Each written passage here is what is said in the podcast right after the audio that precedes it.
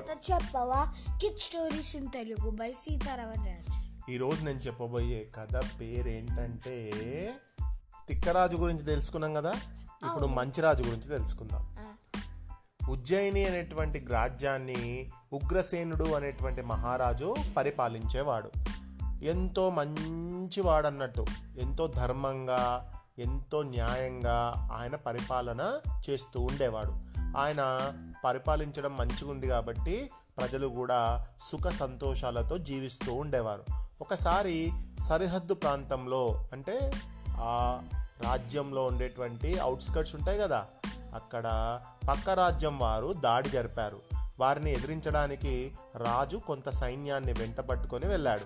అక్కడ శత్రువర్గపు సైనికులు రాజుగారిని ఎదుర్కొన్నారు. ఇరు వర్గాల మధ్య భయంకరమైన యుద్ధం జరిగింది. ఆ యుద్ధంలో రాజుగారు శత్రువుల మీద గెలిచారు.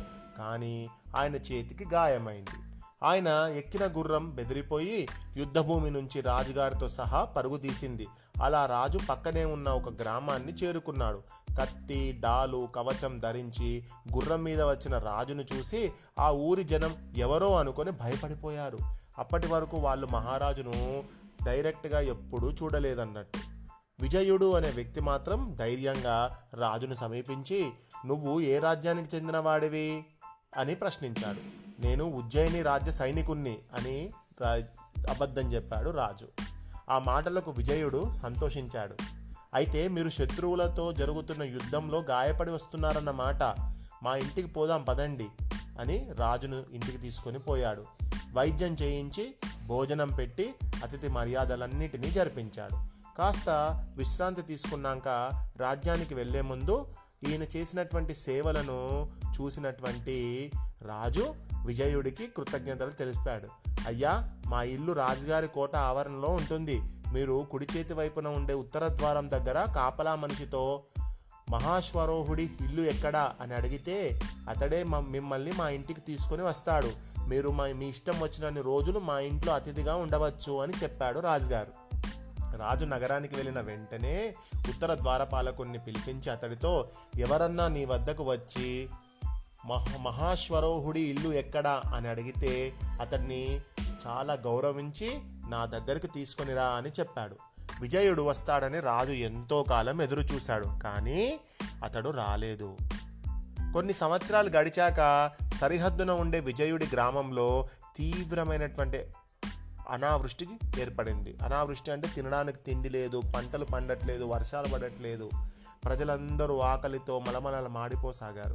పరిస్థితిని బట్టి విజయుడు ఉజ్జయిని నగరానికి వెళ్ళాలనుకున్నాడు. అక్కడ మహాష్ మహాశ్వరోహుణ్ణి కలుసుకొని అతని సహాయంతో రాజుగారి దగ్గరికి వెళ్ళి తమ గ్రామానికి ఏదైనా సహాయం చేయమని అడగాలని నిశ్చయించుకున్నాడు. ఎందుకంటే ఈయన హెల్ప్ చేసిండు కదా అప్పుడు సైనికుడు అని చెప్పిండు. కానీ అక్కడ ఉన్నది ఎవరు?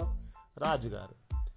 వెంటనే విజయుడు రాజ్యానికి చేరుకొని కోట కుడివైపున ఉండే ఉత్తర ద్వారపాలకుణ్ణి బాబు నేను మహాశ్వరోహుడి ఇంటికి వెళ్ళాలి. అతని ఇల్లు కాస్త చూపిస్తావా? అని అడిగాడు. వెంటనే ద్వారపాలకుడు అతన్ని సరాసరి రాజుగారి ఎదుట నిలబెట్టాడు. విజయుణ్ణి చూడగానే రాజుకు పరమానందమైంది. మహాస్వరూహుడే రాజు అని తెలుసుకొని విజయుడు ఎంతో ఆశ్చర్యపోయాడు. రాజు విజయుడి రాక కారణం తెలుసుకొని వెంటనే అతడి గ్రామానికి కావలసిన సహాయం చేయమని ఉత్తర్వులు జారీ చేశాడు. అంతేకాకుండా మర్నాడు విజయుణ్ణి సభకు తీసుకొని పోయి తన ముఖ్య సలహాదారుడిగా ప్రకటించాడు. ఒక కొత్త వ్యక్తిని తీసుకొని వచ్చిన రాజు తన ముఖ్య సలహాదారుడిగా నియమించడం మంత్రికి నచ్చలేదు.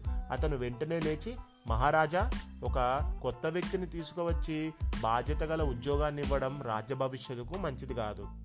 ఒకసారి మీరు మళ్ళీ ఆలోచించుకోండి అని అన్నాడు. మంత్రి మాటలకు రాజు తల ఆడిస్తూ మీ భయం నాకు అర్థమైంది. విజయుడి విషయంలో మీరు ఏమాత్రం అనుమానించక్కర్లేదు. ఇతను నాకు ఒకప్పుడు ప్రాణదానం చేశాడు. నేను చావు బతుకుల మధ్య ఉంటే నన్ను తన ఇంటికి తీసుకెళ్ళి వెళ్ళి నాకు ఆకలి ఉంటే అన్నం పెట్టాడు. నా చేతికి గాయమైంది. దాన్ని కూడా ఎంతో మంచిగా అక్కడ ఉన్నటువంటి వైద్యుని పిలిచి చేపించాడు. ఈ రాజ్యం మీద అతనికి ఉన్న ప్రేమాభిమానాలే నన్ను రక్షించడానికి గల కారణం. ఇప్పుడు కూడా అతని స- తన స్వంత ప్రయోజనం కోసం ఇక్కడికి రాలేదు. గ్రామ ప్రజల కోసం వచ్చాడు. అర్హత లేని వానికి బాధ్యత నేను ఇవ్వడానికి నేను ఆలోచించకుండా ఎలాంటి పని చెయ్యను కదా? కాబట్టి ఇతనికి ఈ ఉద్యోగం ఇవ్వడం అనేది చాలా గొప్ప విషయం. ఇంతటి గొప్ప పౌరుడు ప్రజల గురించి ఆలోచించేవాడు నాకు ముఖ్య సలహాదారుడిగా ఉండడము ఎంతో మంచిది అని అన్నాడు. మంత్రి అనుమానం భయం తొలగిపోయాయి. సభలో అందరూ కూడా ఆనందించారు. మంచి పని చేస్తే ఎప్పుడైనా మనకు మంచి జరుగుతుంది అనేది కథలో ఉండేటువంటి నీతి. ఇంతటి చక్కటి కథను రాసిన వారు కేవి సుమలత గారు.